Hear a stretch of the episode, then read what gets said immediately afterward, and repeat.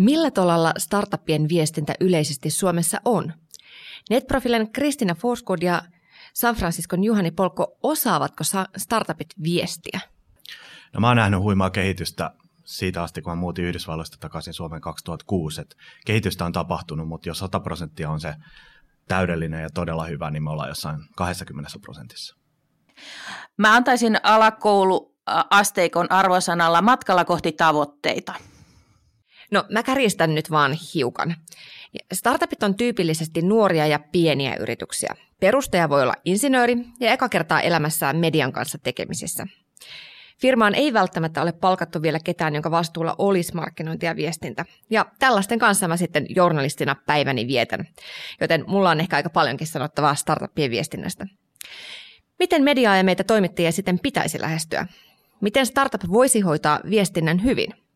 Kanssani aihetta ruotivat Suomen skenen kokeneemmat asiantuntijat viestintätoimiston NetProfilen perustaja Kristina Forskord ja kasvuyrityksiin erikoistuneen San Franciscon toimitusjohtaja Juhani Polkko. Miten startupeista saadaan kasvuraketteja? Kuuntelet Kasvun rakentajat podcastia, jossa kerromme, mikä ratkaisee startupin menestyksen. Ohjelman juontaa talouselämälehden toimittaja Elina Lappalainen. Kristina, sä oot tehnyt uran urtavaa työtä suomalaisten ja kansainvälisten organisaatioiden viestinnän neuvonantajana ja valmentajana. Sä oot NetProfile viestintätoimiston perustaja, Slashen kummitäti, teknologianörtti ja valmentanut jo muinoin tiimejä Otanimessä Startup-saunalla. Mutta mikä on sun nykyinen työsuhde startup-yritysten viestintään?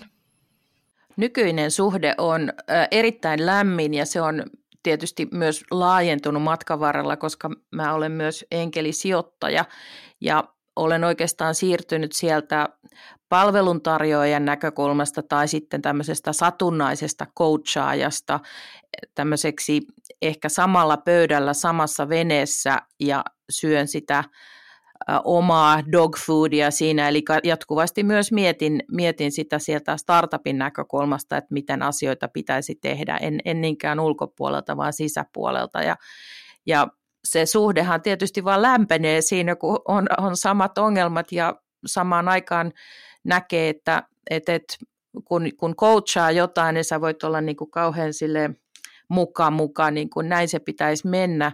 Ja, ja on vähän niin kuin, että opettajana voi niin kuin näyttää, että näin se menee, mutta sitten kun pitää sitä itse lähteä tekemään myös, myös ja toki sitähän olen tehnyt, mutta se, että sitten kun sä olet siinä veneessä, niin, niin tota, kyllä sen nä- näkee ne rea- realiteetit, mitä on, mutta kun tämä ei ole pelkästään sitä viestintää, että se on, siellä on niin monta asiaa, jotka pitää käytännössä fiksata, jotta siinä ylipäänsä saadaan se liiketoiminta sellaiseen vauhtiin, että sillä on edellytykset onnistua.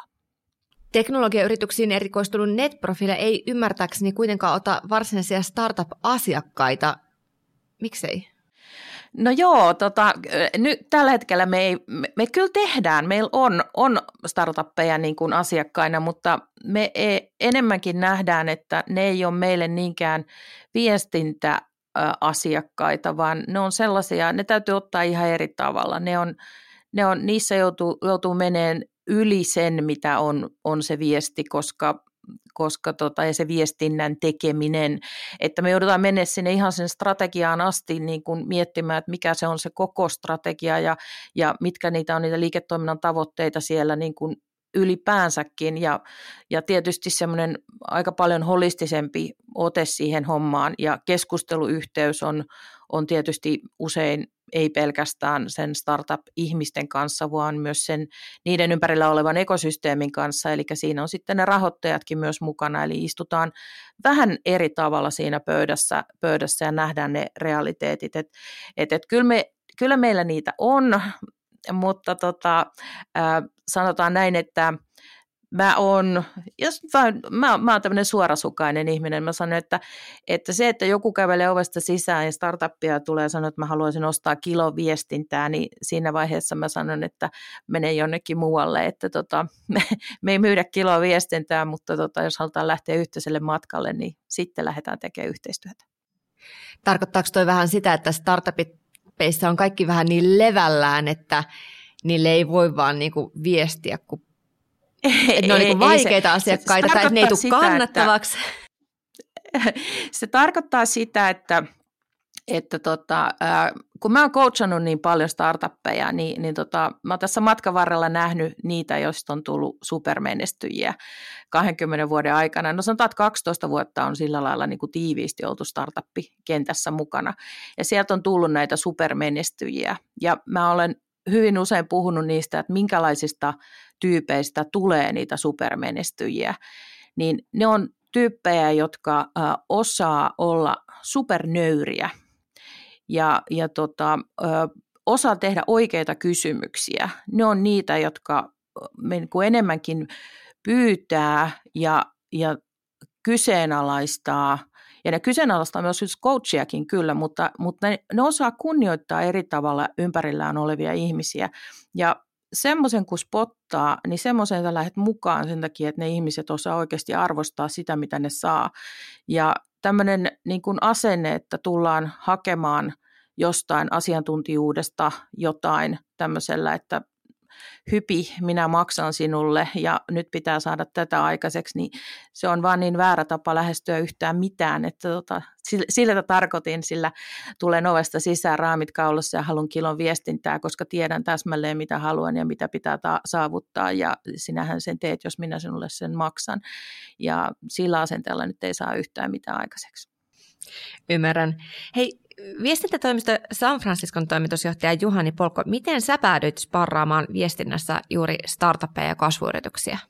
No se on pitkä aika semmoinen luonnollinen tie, eli tota, aina kiinnostunut mm, uusista asioista ja, ja siitä innostunut siitä muutoksesta, mitä se tuo tullessaan. Ja aloitin jo hyvin nuorena tietokoneista. Ähm, aloitin mainosten jakamisen 12-vuotiaana, että voi ostaa uusia laitteita ja aloitin myymään tietokonelaitteja 16-vuotiaana, 18-vuotiaana perustin ekan toiminimeni ja tota, tein purkeissa BBS-järjestelmissä 90-luvun alkupuolella jo, jo viestintää ja olin, olin siitä innostunut.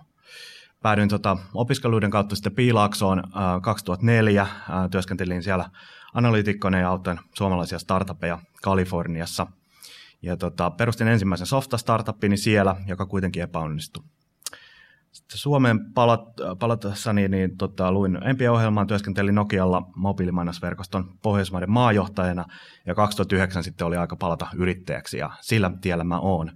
San Franciscolla on ollut kolme vaihetta. Mä olin aika lailla yksin yrittäjä aluksi konsulttina ja ähm, ulkoistettuna markkinointijohtajana ja sitten me toimittiin startup-markkinointitoimistona vuodesta 2013 2019 ja, ja tota, siinä tuli paljon oppeja matkalla ja, ja me osattiin sen jälkeen fokusoida tämä meidän, meidän työ nimenomaan niin kuin Suomen kansainvälisemmäksi ähm, mediaviestintä PR-toimistoksi, joka tota, keskittyy kasvuyrityksiin. Myyttekö te kilon viestintää? No tota, me ollaan pyritty pal- äh, paketoimaan meidän palvelut erittäin hyvin ja monet meidän tota, äh, startup-asiakkaista hyödyntää erilaisia julkisia tukijärjestelmiä, esimerkiksi tota, ely yritysten kehittämispalvelut on erinomainen instrumentti, joka on kaikille pk-yrityksille tarkoitettu laajemminkin, ja, ja tota, tehdään siellä sitten viestinnän strategiaa, coachausta, suunnitelmatyötä ää, startupeille myöskin. Ja tota, siellä ehkä se tärkein oppi tämän kuuden vuoden aikana tuli, ja mikä oli, mikä oli vähän kantapään kautta oppimista, että pitää ymmärtää se, että kun startup etsii sitä product market fittiään, niin silloin on tosi vaarallista ulkoistaa yhtään mitään. Silloin pitäisi insourcata sitä tietoa, hankkia coachausta, hankkia apua, palkata tiimiin markkinointi- ja viestintäosaajat. Ja, ja, tota, ja meidän tämä tavallaan niin kuin sitten perinteisempi PR-toimistotyö käynnistyy sitten siinä vaiheessa, kun startup on löytynyt sen, löytänyt sen product market fitin ja lähtee kansainvälistämään ja skaalaamaan toimintaansa. Tuossa sä oot ihan valtavan oikeassa, oikeassa juurikin ja sen takia kun siellä on niin vähän ehkä ymmärrystä aina siitä, että mitä missäkin vaiheessa tarvitaan. Ja se, että siellä on sisällä ymmärrystä jo monesta asiasta, niin auttaa sit siihen, että ne pystyy niin, kuin niin sanotusti ulkoistamaan jotain osa-aluetta tai saamaan ulkopuolelta sitä apua. Et, et se vähän on näin, että jos se, sulla on oikein paketti kasassa ja sitten sä et oikein tiedä, mitä sä olet ostamassa ulkoa, niin sä todennäköisesti ostat ihan vääriä asioita siellä ja hukkaat käytännössä resursseja. Se on tosi tyypillistä, että startupissa alkuvaiheessa ei välttämättä ole ketään, jolla on nimenomaan viestinnän osaamista, vaan joku, jolla on yleisesti vastuulla kaikki markkinoinnista ulkoiseen ja sisäiseen viestintään. Eikö vaan? Mihin tämä niin johtaa teidän mielestä?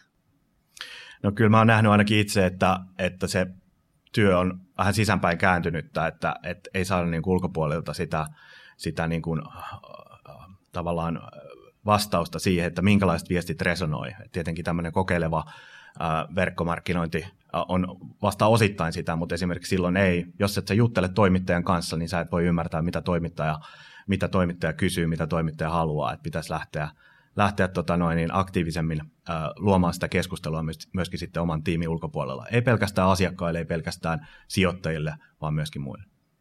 Tota, mä olin tekemässä ö, ö, tuolla X-Edussa, jossa on näitä edupuolen startuppeja, niin, niin sinne rakennettiin tämmöinen niin kuin mm, Marketing Essentials-paketti, jossa oli, oli tietyt modulit ja, ja tota, se, että siinä coachattiin koko se tiimi ö, ymmärtämään ylipäänsä niin kuin sitä viestintää auttaa sitä, että he jollain lailla pystyy, yksi osaa ja oppii ja ymmärtää vähän paremmin ja toinen oppii, ymmärtää vähän paremmin, mutta kun käytännössä kaikkien pitää osata startupissa viestiä ja ymmärtää, että jokainen heistä on sen yrityksen viestiä ja, ja markkinan tekijä monellakin tavalla, koska on ne omat verkostot, joille pitää pystyä puhumaan, mitä te oikein teette, on ne omat vanhemmat, joillekin pitää myös selittää, mitä te oikein teette.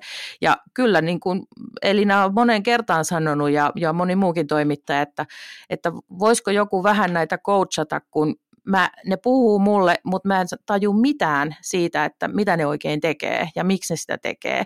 Ja, ja tämä on just sitä ydintä, että, että siellä pitäisi niin kuin sisäisesti olla erittäin paljon sellaista ihan puhdasta sanottamisen osaamista ja ymmärrystä siitä, miten tärkeää on, että meillä on oikeat sanat ja oikea tarina sille, että mitä me ollaan tekemässä. Se on myös sisäisen kohesion kannalta hirvittävän tärkeää.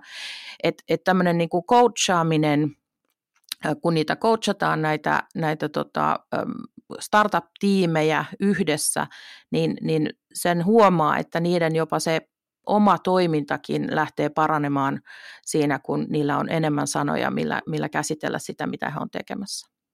No missä vaiheessa startupin elinkaarta sille pitäisi sit palkata erikseen joku media, viestintä, PR, tämmöinen kommunikaatiorooli?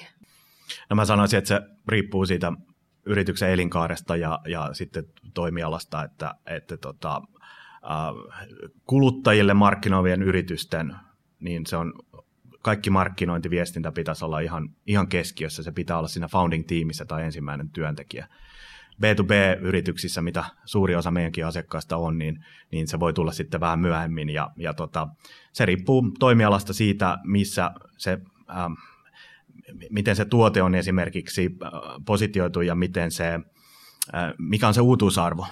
Eli jos sä tuut markkinaan, joka on jo valmiiksi hirveän kilpailtu, niin tota, siellä on tosi vaikea ehkä erottua siellä mediaviestinnässä, kun sitten taas, että jos sä oot luomassa ja kehittämässä jotain täysin uutta, ja sä, sulla on, sä haluat esitellä sen ongelmanratkaisuasetelman, ja, ja siellä on siinä teknologiassa, designissa, bisnesmallissa jotain täysin uutta, niin se on aina helpompi lähteä, lähteä tota noin, niin, äh, viemään sitä keskustelua myöskin, myöskin mediaan, ja, ja tota, silloin ehkä kannattaa sitä osaamista hankkia vähän aikaisemmin.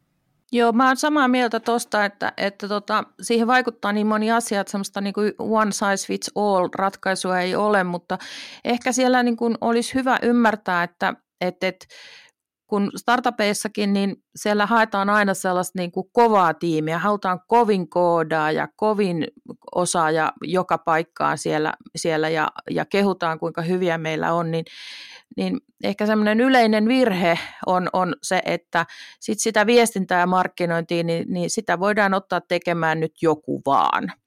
Ja tämä on ehkä semmoinen asia, jota itse valitettavasti moneen kertaan on viimeisen yli kymmenen vuoden aikana päässyt todistamaan. Ja, ja hyvin usein siinä tulee sitten semmoinen semmoinen, nyt just jutteli yhden startupin kanssa, joka kertoi, että joo, me rekryttiin nyt sitten tähän tämmöinen ihminen tekemään tätä, tätä ja, ja tota, puoli vuotta maksettiin liksaa ja mitään ei saatu aikaiseksi ja ei sitten osannutkaan ja näin. No olisin voinut sanoa heille, että ei se, ei se tuolla niin kuin mene että siellä odotetaan, että siellä on renesanssinero, joka osaa ihan kaiken, siis growth hackingista niin kuin ihan strategiseen viestintään asti. Sellaisia renesanssineroja on äärimmäisen harvassa, ja ne ei startuppiin mene niin kuin kauhean pienellä palkalla myöskään tekemään sitä hommaa. Et et kyllä siinä täytyy sitten ymmärtää, että, että sä et saa renesanssin eroa sinne niin kuin hyvin pienellä palkalla ja se usein ei ole kaikki osaaminen yhdessä ihmisessä, että pitää tietää, mi- mihin se sitten keskittyy se tekeminen. Eli ehkä se startupin mahdollisesti insinööri, toimitusjohtaja ei ymmärrä viestinnän niin kuin vaikeutta ja aliarvioi sen viestinnän osaamisen tarpeen ja minkälainen osaamispaketti se oikeasti on. Että jos se rekrytoi sinne palvelinpuolille Suomen kovimpia backend-koodareita, mutta sitten otetaan niinku just valmistunut joku viestinnän opiskelija, jolla on ehkä yksi harkka takana. Niin... Jep. Mm.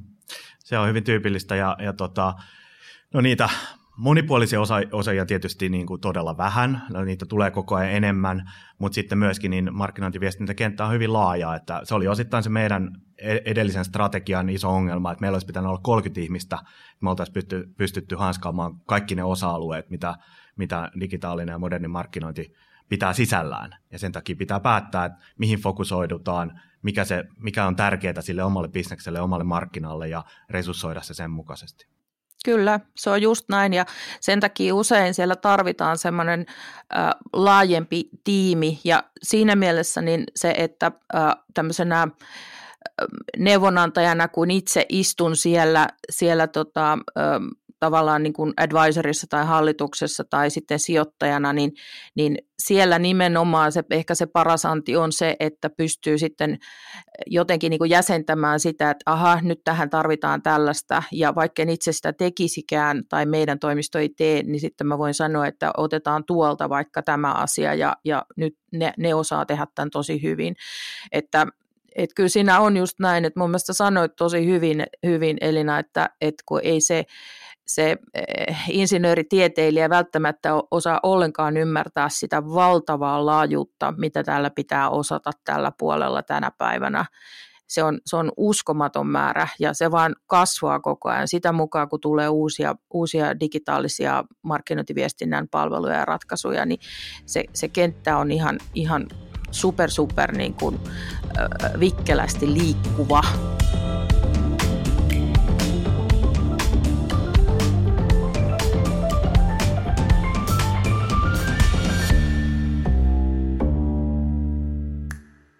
Mutta jotta ei mene ihan niinku startuppien haukkumiseksi, niin täytyy kyllä niinku todeta, että suuri osa munkin jutuista syntyy ihan startuppien kanssa kivuttomasti ja kommunikaatio pelaa hyvin. Joillakin startupilla on ihan loistavia ja hyvin luontavia viestintäihmisiä, joko toimitusjohtaja tai sitten siihen rooliin palkattu henkilö, jotka on nopeita ja auttavaisia ja ymmärtävät roolinsa. Että kyllä sitäkin näkee. Kyllä, ja, ja mä, mä niin kuin sanon, että et, et, ö, siis lähtökohtaisesti ihan startupit suhtautuu mediaan valtavan myönteisesti, siis todella myönteisesti. Ja totta kai ne on kauhean onnellisia, ö, kun media on heistä kiinnostuneita, ö, mutta osa on myös osa on myös sitten niin kuin hyvin naiveja sen suhteen, että, että Elina on usein kiltti, varsinkin startupeille, mutta kaikki eivät ole kilttejä. Ja, ja sitten kun heitä kohdellaan joskus, sanotaan, että he tulevat hyvin avoimesti ja sydän karrella kertomaan asioita, ja siinä usein vain se toimittajan oma inhimillisyys estää sen, että niitä ei raadella, koska sekin olisi mahdollista.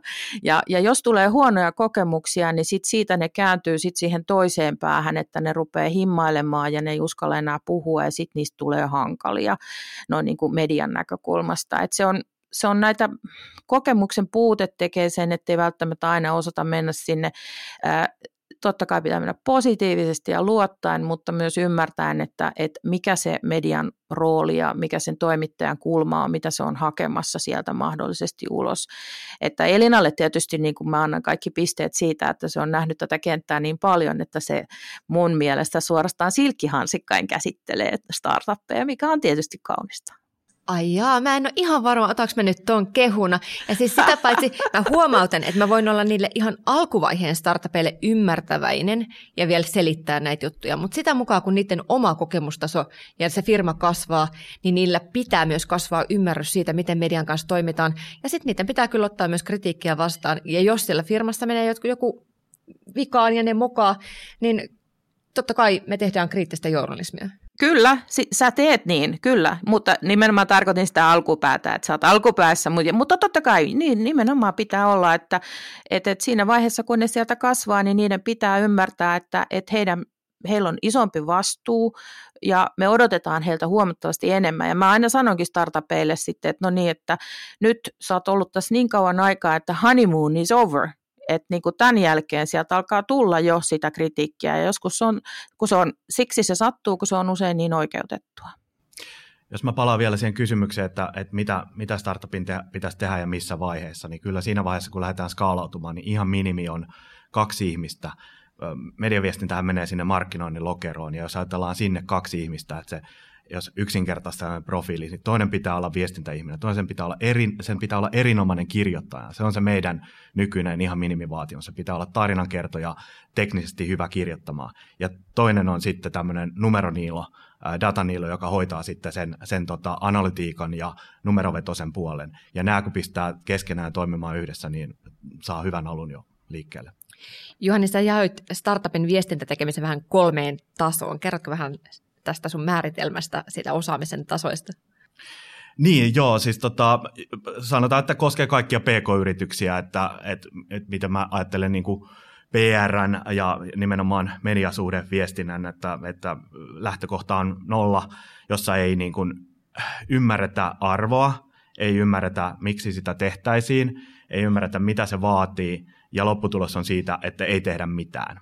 Ja, ja tota, se on Toinen vaihe on sitten semmoinen, johon tulee joku ulkoinen sysäys. Se saattaa tulla sijoittajalta tai hallituksesta tai kilpailijalta, että media kirjoittaa kilpailijasta, suorasta kilpailijasta meillä tai maailmalla ja tulee hirveä paine lähteä tekemään. Ja sitten alkaa tämmöinen niin kuin räpellysvaihe, että tota, ei ole opiskeltu yhtään, miten se tehdään, mutta on nähty, että muut tekee tiedotteita, että tehdään tiedotteita ja niissä tulee sitten yleensä paljon virheitä, että se on markkinoinnin tuote tuotetekstiä, jota ö, sitten runnotaan tiedotteen muotoon ja käytetään tämmöisiä jakelupalveluita ja voidaan tehdä tiedotetta viikkojakin ja kymmenen ihmistä osallistuu siihen ja sitten painetaan nappia ja katsotaan, kukaan ei kirjoittanutkaan siitä, mitä ihmettä, miten tämä ei toimi. Ja, ja se näkyy sitten tietysti toimittajalle päin spämminä tai kaikkina ö, erikoisempina yhteydenottona.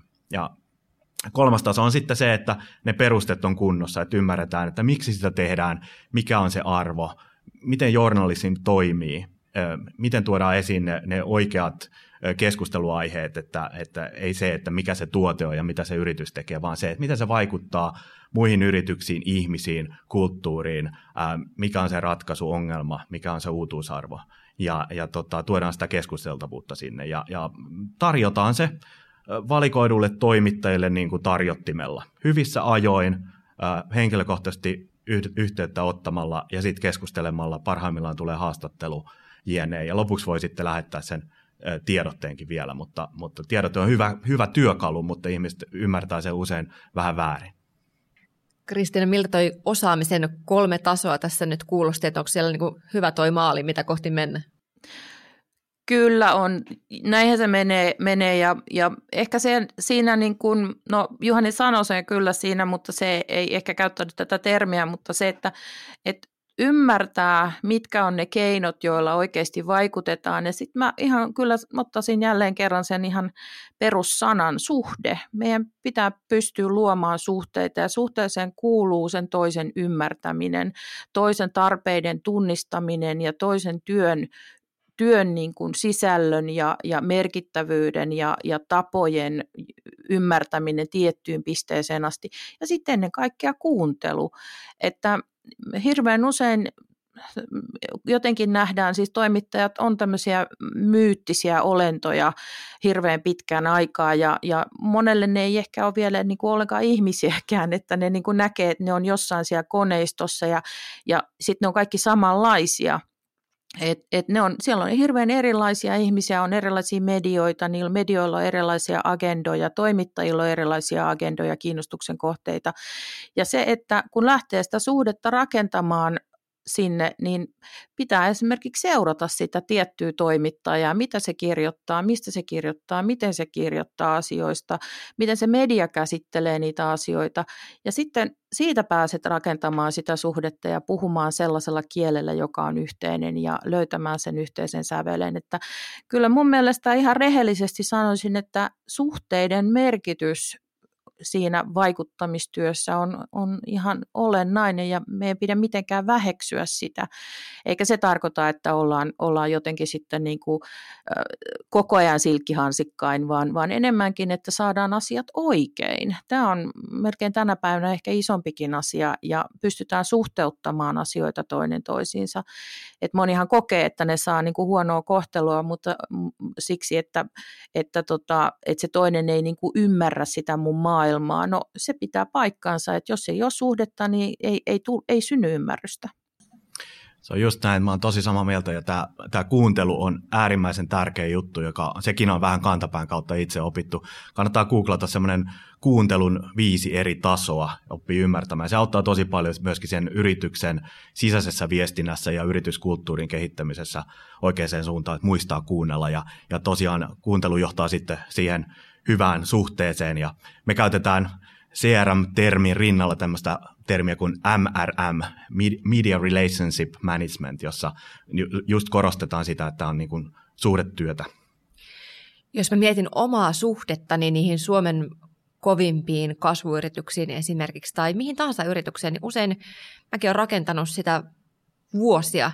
Että vaikkapa Voltin, Smartlin, Supercellin perustajia. Mä oon haastatellut jo silloin, kun ne yritykset on perustettu. Mä oon uutisoinut Small, Small Giant Gamesin ensimmäisen rahoituskierroksen ja ne väli, välissä ne epäonnistumiset huoletti mua, että tuleekohan tästä nyt mitään ja sitten pääsi, pääsi niin kuin kuitenkin seuraamaan sitä uskomatonta kasvupolkua ja, ja olemaan siinä luupissa mukana. Ja sitten myöskin se suhde johti siihen niin kuin uutisvoittoon, että kun Zynga osti he, heidät, niin, niin sitten viestintätoimisto laittoi mulle sen tekstiviestin silloin il, ilta kymmeneltä, että kohta tulee tällainen uutinen ja, ja niin tavallaan se on niin kuin meillekin win-win se suhteen rakentaminen, kun me päästään mukaan sille kiinnostavalle matkalle. Ja kyllähän siinä rakkaudessa on ryppyjä, koska se on ammattisuhde.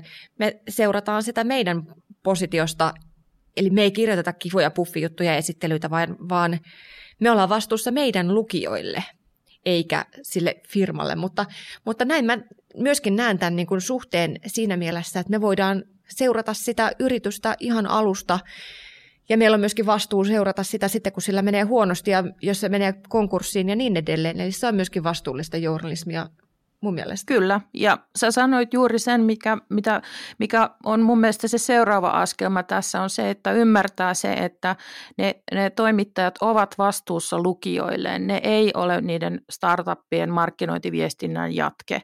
Se on, vaikka joskus ovatkin, niin, niin siitä huolimatta sä et voi ajatella sitä niin. Se on täytyy ajatella, että, että se journalismin tehtävä on palvella niitä lukijoita.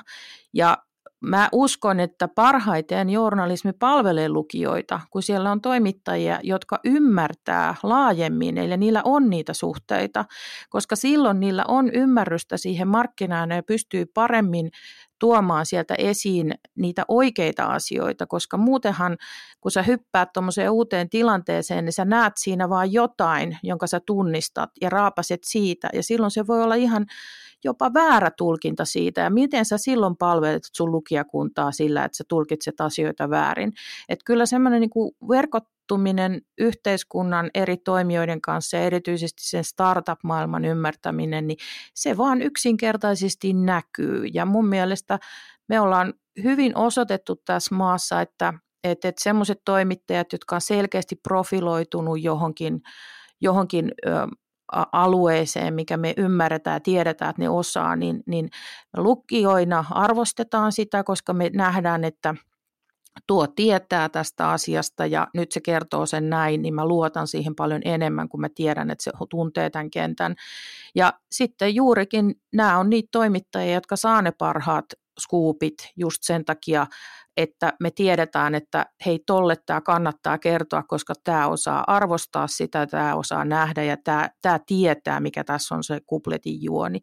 Et, et kyllä se johtaa parempaan journalismiin se, se rehellisyys lukijoita kohtaan ja sitten se, että rakentaa ne suhteet niin, että saa ne parhaat näkökulmat sieltä ja osaa arvioida niitä hyvin.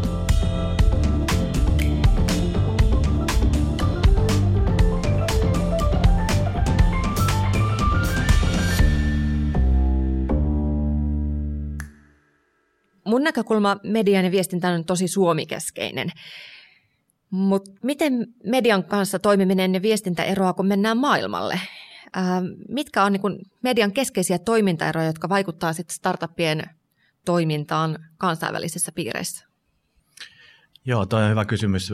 Tota, me ollaan nimenomaan, halutaan erottua siellä kansainvälisyydellä. Meillä on tiimissä brittejä ja amerikkalainen kaveri, ja, ja me ei kuuluta mihinkään kansainväliseen ketjuun, eli meidän strategia on tehdä sitä globaalia englanninkielistä mediaviestintää Suomesta käsin. Ja, ja siinä on paljon, paljon tota, vieläkin paljon opittavaa ja tietenkin hyvin, hyvin erilaisia markkinoita, mutta onneksi nämä yritykset, jotka toimii teknologia-alalla, niin, niin se on aika lailla kuitenkin yksi maailma sitten, sitten tota, monessa suhteessa, mutta ehkä siellä ne niin kuin tärkeimmät opit on, että jos, jos tota, äh, tarinaa kerrotaan niin kuin kansalliselle medialle, ei sellaiselle globaalille, vaan vaikka saksalaiselle tai, tai brittiläiselle tai, tai kiinalaiselle, niin, niin siinä pitää olla vahva paikallinen relevanssi siinä tarinassa. Siinä pitää olla mukana paikallinen asiakas tai paikallinen, paikallinen toimisto. Et tota, ei ne, ei ne, en ole kiinnostunut siitä suomalaisen startupin maailmaan muuttavasta tarinasta, jos ei siinä ole mitään paikallista relevanssia. Et se on ainakin tärkeää.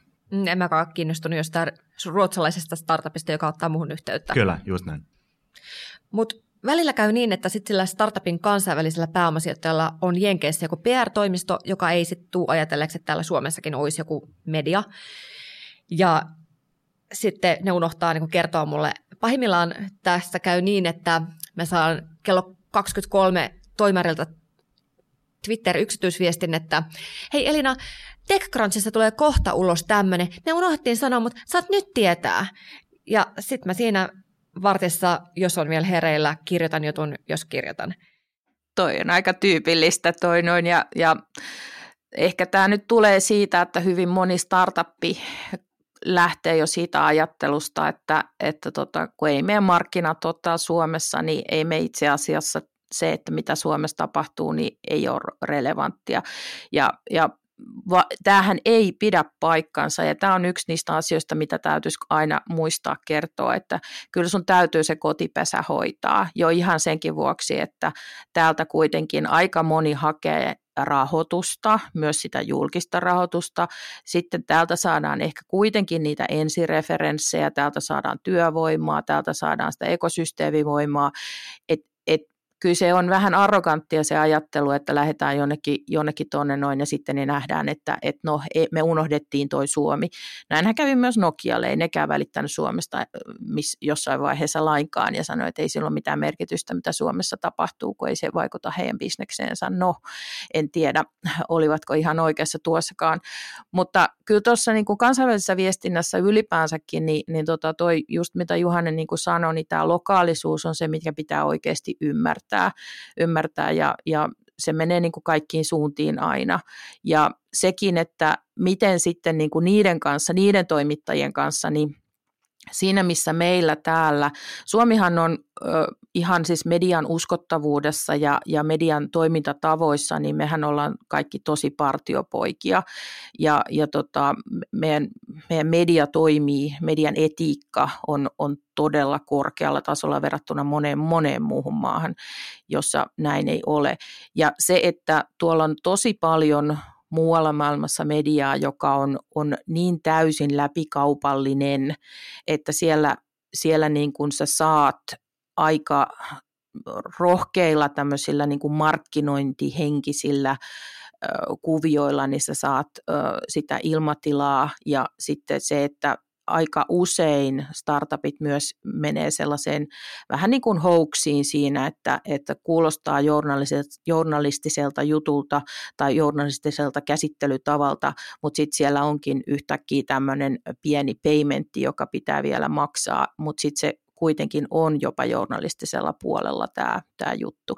Et mä oon nähnyt täällä niin paljon kaikenlaista, että, että tota, aina kun on tekemisissä, niin täytyy olla tosi tar- tarkka siitä, että, että mikä on se median, sen, sen hetkinen se luotettavuus, että, että miten ne lähtee toimimaan siitä varmaan niin kansainvälisesti mediaetiikasta ja toimintatavoissa on eroja, mutta sitten myöskin niin startupien tai kasvuyritysten omassa läpinäkyvyydessä ja taloustietojen avoimuudessa on eroja.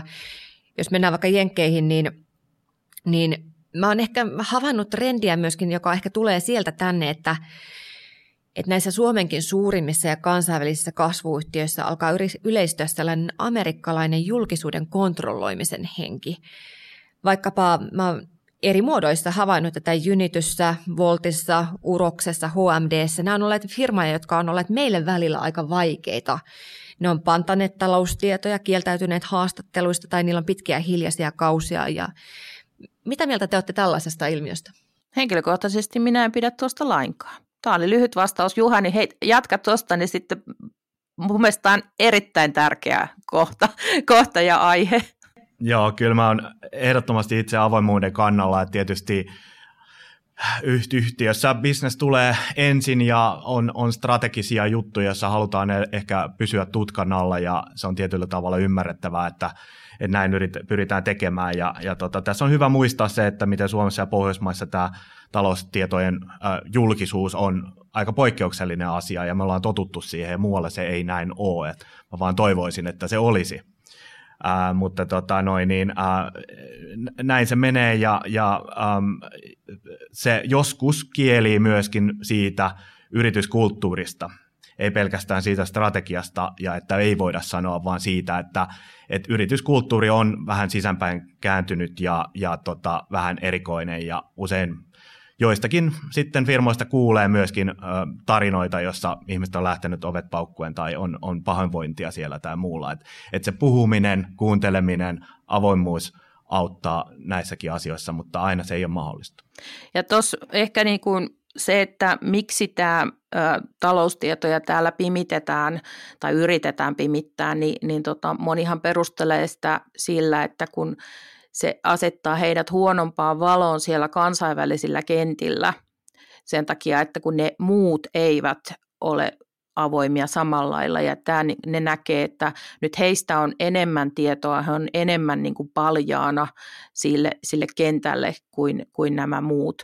Et mä ymmärrän tämän ajattelun siellä, siellä taustalla kyllä, se, meidän täytyy niin kuin kunnioittaa sitäkin näkökulmaa, mutta sitten samaan aikaan tämmöinen niin kuin suhteen rakentaminenhan ei tietystikään toimi, jos, ja, ja ymmärrys ei synny, jos kieltäydytään koko ajan tai on pitkiä hiljaisia kausia, jolloin, ja varsinkaan silloin, jos niin kuin lähestytään, niin kyllä nyt aina takataskussa pitäisi olla tarina, jonka voi kertoa, vaikka olisi millainen tilanne.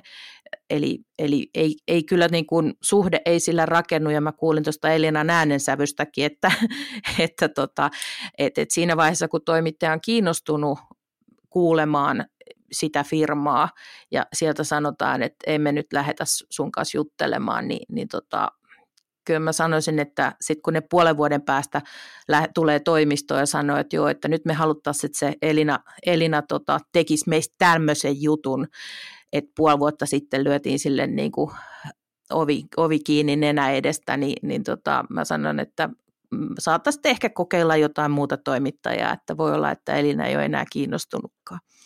Sieltä päin tulee myöskin ehkä, mä oon kerran törmännyt tällaiseen aivan suoraan kiristämiskeissiin, jossa mä olin kirjoittanut kriittisen jutun yrityksestä ja halusin tarkistaa siihen liittyviä paria faktaa.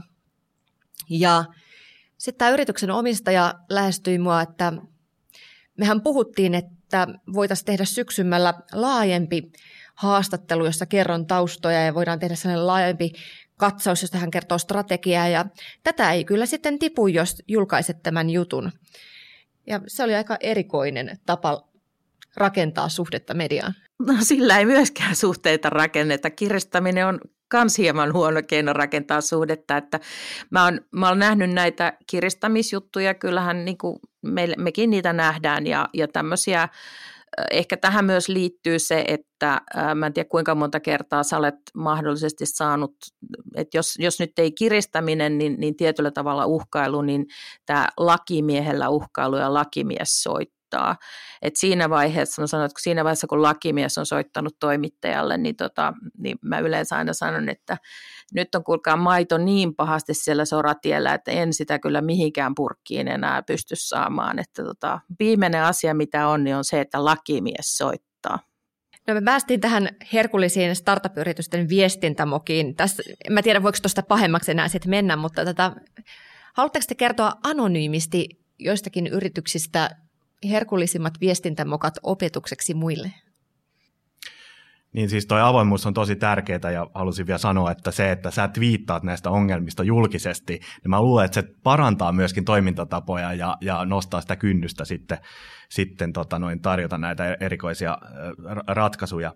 Joo, viestintämuoksissa niin kuin hyvin tyypillinen on tällainen, että ajatellaan, että medianäkyvyyden kautta jotenkin saadaan hypetystä aikaiseksi ja sijoittajat kiinnostumaan ja tavallaan, että se vaikka sitä product market fittiä on löytynytkään vielä, niin tota, laitetaan ja rummutetaan ihan hirveästi. Että tota, varmaan suomalaisista yrityksistä toi, toi Fruuko on semmoinen, mikä, mikä on kaikkien tiedossa aikoinaan, että, että tota, hypetystä oli hirveästi ja, ja ne ei ihan päässyt siinä niin kuin vauhtiin. Myös Solu rakensi aika hyvin tarinaa ja hypeä ennen kuin niillä oli mitään niin kuin Joo, joo. Tietysti on yrityksiä sitten, joilla se teknologian kehittäminen voi viedä kymmenenkin vuotta ja, ja on hyvä, että ne aloittaa sen keskustelun ajoissa – mutta se on toinen kysymys sitten, että miten sitä keskustelua ylläpidetään. Kristina, mikä olisi sellainen moka, jonka sä haluaisit nostaa no, esiin? No, mokiahan Joo. nyt riittää vaikka kuinka paljon. Et ehkä se just tuo iso moka on se, että ei oikein ymmärretä sitä, että, että siinä vaiheessa kun juttu on siellä kauppalehdessä tai talouselämässä, niin, niin tota, nyt se faksi ei sitten laula ja puhelin ei soi, soikkaan, että tota, kaikki haluaisi olla meidän kanssa nyt sitten tekemisissä. Ja nyt, että se, se on niin kuin se yksi juttu on vähän niin kuin se, että jos se on niin kuin se make it or break it juttu. Ja että et toi on niin kuin aika tyypillinen, mutta, mutta ehkä tämä lakimiehelle pelottelu on, on, jos mä nyt mietin sitten ihan niin kuin mokia mokia, että, että hyvin usein startupit on mun mielestä semmoisia, että ensinnäkin ne varmaan Elina on monta kertaa, kun ne haluaa nähdä jutun luettavaksi ja hyväksyttäväksi. Että lähetät sitten sen jutun mulle, että mä hyväksyn sen. Ja, ja tota, mulla, mä oon nähnyt kerran sellaisen tilanteen, oli oikein mukava toimittaja, joka niin kuin silleen tunsin pitkältä ajalta ja hän halusi jakaa mulle tämän sitten siinä, että tämä oli startup, jota en, en niin kuin itse, itse ollut tekemisissä, mutta, mutta siellä oli ollut ihan hyvä haastattelu, toimittaja oli tehnyt tosi hyvän jutun ja tota, sitten hän niin näytti mulle, että tein tällaisen jutun ja sitten se tuli sieltä startupista, kun hyvää hyvyyttä laitoin niille, niin täysin uudelleen kirjoitettuna takaisin. Ja, ja, tota, ja, ja sitten hän niin mietti siinä, että mitenköhän tässä nyt oikeastaan pitäisi toimia, että, että tota, kun siellä ei niin ymmärretä ollenkaan sitä, että, että hän tekee tämän työn ja, ja mihin te voitte puuttua. Että tämmöinen niin toimittajan työhön puuttuminen on ehkä semmoinen, joka mä itse koen, että sitä, sitähän tapahtuu tosi paljon, ei ehkä näin dramaattisesti, mutta se, että siinä vaiheessa, kun se hyvä juttu on saatu aikaiseksi, yleensähän ne on tosi hyviä, varsinkin sellaiset jutut, jotka lähetetään niin kuin ihan, että no lue koko juttu ja katso, mitä siinä on, niin mun mielestä se osoittaa valtavan suurta luottamusta niin kuin sieltä toimittajan päästä siihen, siihen sille haastateltavalle, että sitä nähdä sen koko jutun eikä vain omia sitaattejaan, mutta sitten se, että siinä kohdassa niin ei osoiteta, osoiteta sitä kunnioitusta ja arvostusta toisen työtä kohtaan niin paljon, että, että tota, sinne lähdetään kirjoittelemaan niitä omia juttuja. Ja, ja sitten tästä sitten tulee se, että kun sinne on sitten esimerkiksi jotain on korjattu, ja, ja, tota, ja ne on ollut tällaisia niin kuin, ei asiavirheitä, vaan on kirjoitettu ihan omaa markkinointituubaa. Ja sitten juttu on ollut lehdessä sellaisena, kun se on sitten toimittaja sen kirjoittanut, eikä niin kuin se oli korjattu. Niin sitten sen jälkeen ö, laitettu se lakimies sinne perään, että tota, te olette korjannut sen väärin ja nyt niin kuin haastetaan teidät oikeuteen. Tämä on ehkä semmoinen niin kuin mun mielestä niin klassikkotarina, että mä toivon, että ei semmoisia pahemmin enää kuulla. Ihan yleisesti mä suosittelen ihan kaikille lukemaan journalistin ohjeet ja sieltä kohdan haastateltavan oikeudet. Muun muassa sieltä voi niin kuin tsekata, että mikä se on se haasteltava rooli siinä asiassa. Ja, ja sitten tosiaan haasteltavalla on oikeus tarkistaa sitaattinsa ja esittää korjausehdotuksia mahdollisiin asiavirheisiin. Ja tästä lähdetään. Joo, siis munkin varmaan kannattaisi lukea ne journalistisen ohjeet. Kyllä mä monet asiat sieltä tiedän, mutta tota noin, niin, niin, niin hyvä, hyvä vinkki. Pari sellaista tyypillistä virhettä, mitä, mihin jatkuvasti törmää, niin on, on tota, tämä fokuksen puute jatkuvuus. Eli fokuksen puute tarkoittaa sitä, että yritetään tunkea samaan viestintää kampikseen tai tiedotteeseen hirveän monta, monta eri asiaa ja uutista. Ja, ja se on niin kuin huono tapa tehdä sitä, vaan pitää miettiä se yksi fokus ja sitten uskottavuus tai muita pointteja, jotka tukee sitä, sitä tota, uutisaihetta. Ja toinen on sitten se jatkuvuus, eli, eli tota, hyvin tyypillisesti startupeissa on, että julkistetaan vaikka siidikierros, puolen miljoonan tai miltsin siidikierros, ja sitten ei firmasta kuulu vuoteen mitään, kahteen vuoteen mitään, ja aika nopeasti sitten, kun joku työnhakija tai sijoittaja googlaa firmaa ja toteaa, että ei, no eipä mitään kuulunut, että mitäköhän tällä firmalla menee, ja herää semmoinen epäilys, että onko, onko siellä kaikki hyvin. Että, että se jatkuvuus ja just sitten aiheiden jaksottaminen pitkin vuotta niin on tosi tärkeä juttu todella tärkeä asia toi noin. Siis ihan, ihan jo, että kun sä avaat sen boksin, niin sit sä niin kun jatkat sitä hommaa koko ajan. Ja vaikka sieltä ei jokaisella iskulla tulekaan mitään vastakaikua, niin siitä huolimatta ne on elonmerkkejä ja niitä on pakko näyttää.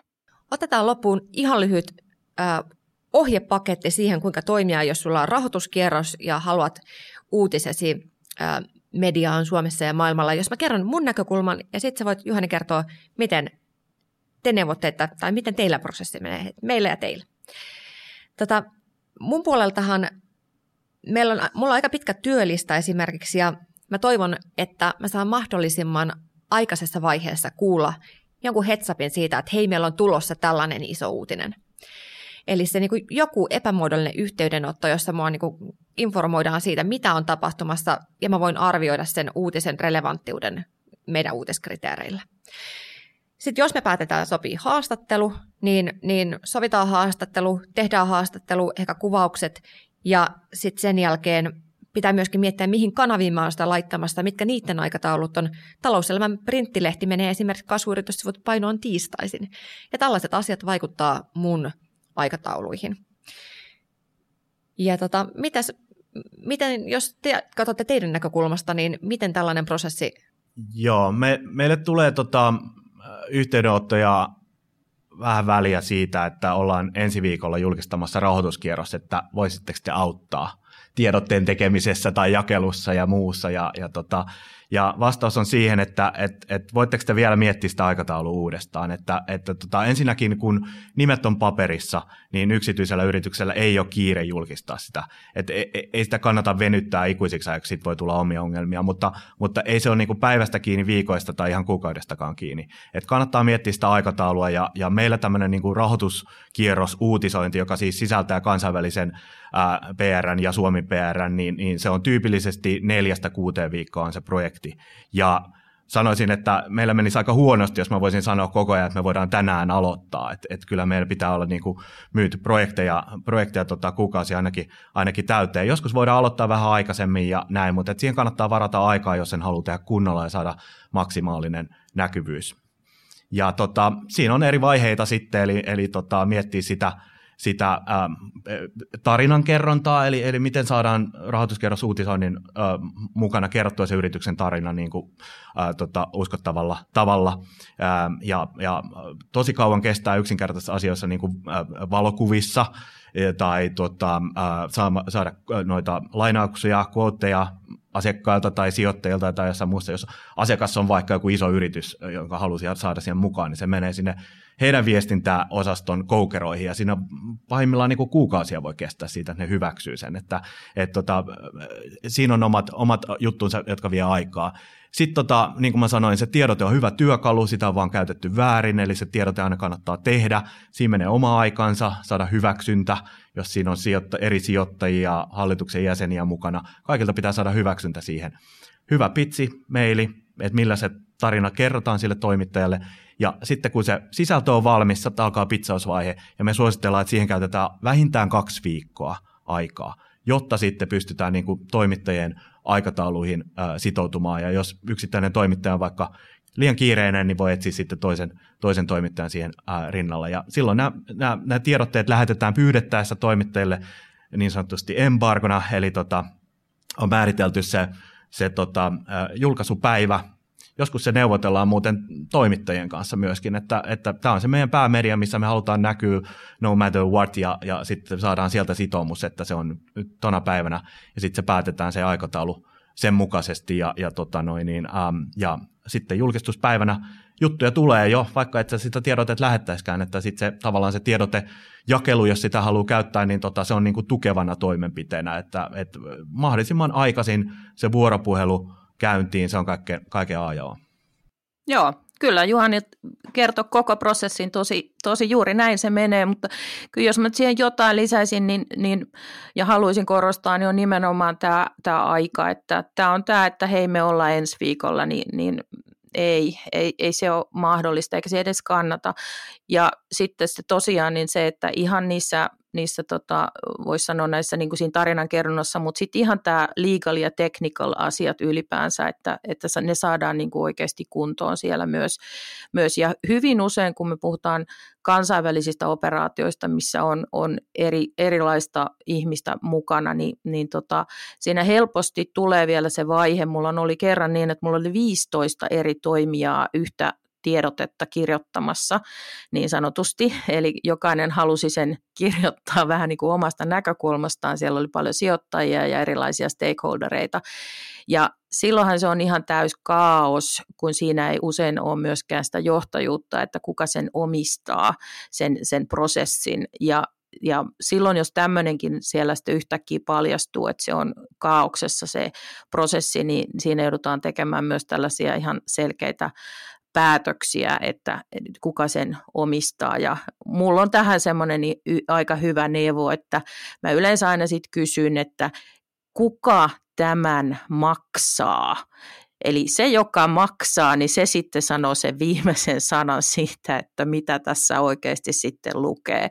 Se on aika hyvä tämmöinen peukalosääntö. No mutta hei, sä sait nyt viimeisen sanan, Kristiina. Kiitos, kun te olitte mukana, Kristiina Forskod ja Juhani Polko, ja kiitos teille, kun kuuntelitte. Toivottavasti saitte ajateltavaa ja työkaluja duuniin. Jatketaan keskustelua somessa. Jos tykkäsit, jaa jakso ja kommentoi. Kasvurakenteet podcast palaa taas kahden viikon kuluttua ja silloin vieraana on Miki Kuusi ja puhumme megarahoituksesta ja hyperkasvusta.